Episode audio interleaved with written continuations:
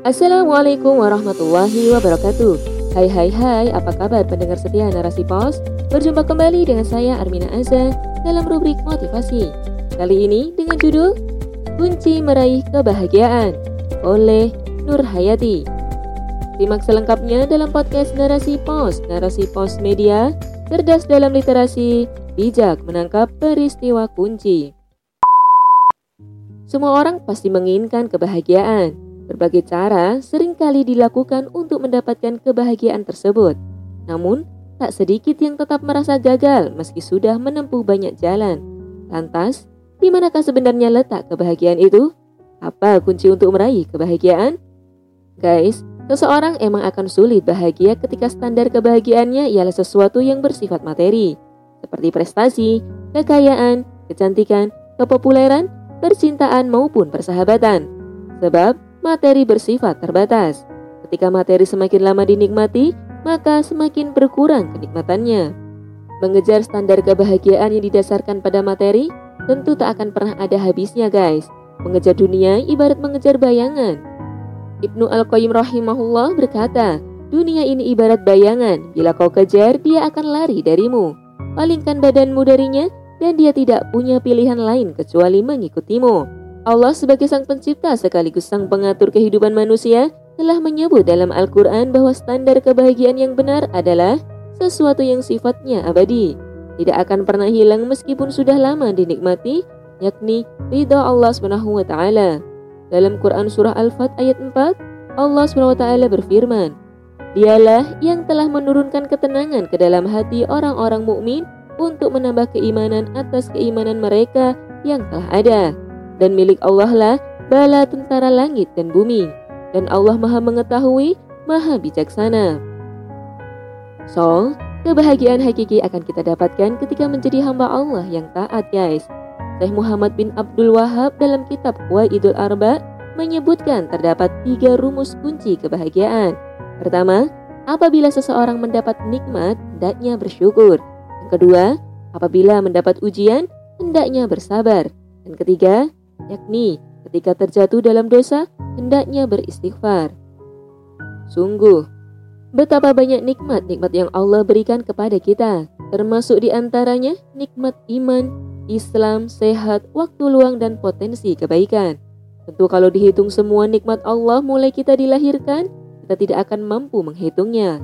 Namun beragam kenikmatan yang ada justru seringkali banyak yang melalaikannya. Mensyukuri nikmat Allah bukanlah hanya sebatas ucapan Alhamdulillah. Namun, bagaimana kita bisa pandai menggunakannya dalam hal kebaikan untuk diri kita dan bermanfaat untuk orang lain, sehingga bisa menambah pahala di sisi Allah SWT.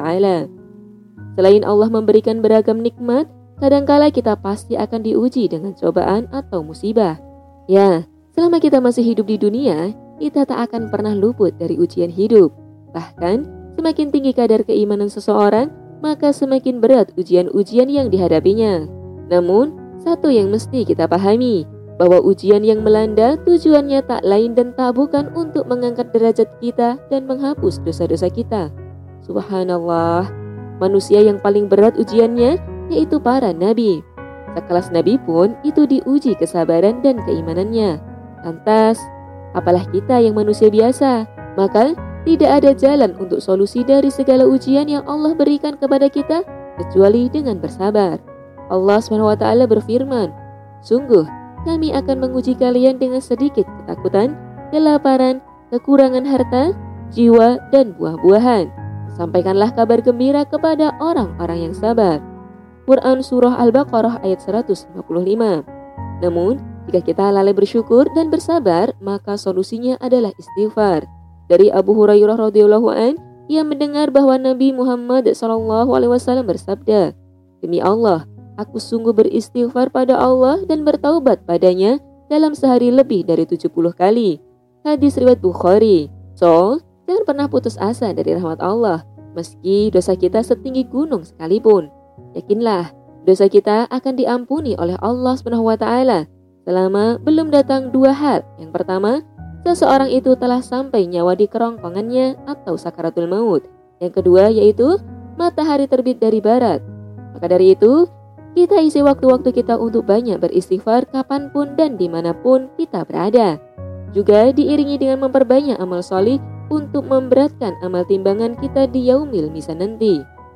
Dengan senantiasa mengkaji Islam secara kafah, juga berdakwah kepada saudara seakidah kita, sehingga akan sedikit yang terperosok dalam jurang kemaksiatan, serta bersama-sama meraih kebahagiaan yang abadi, yakni ridho dan rahmat Allah.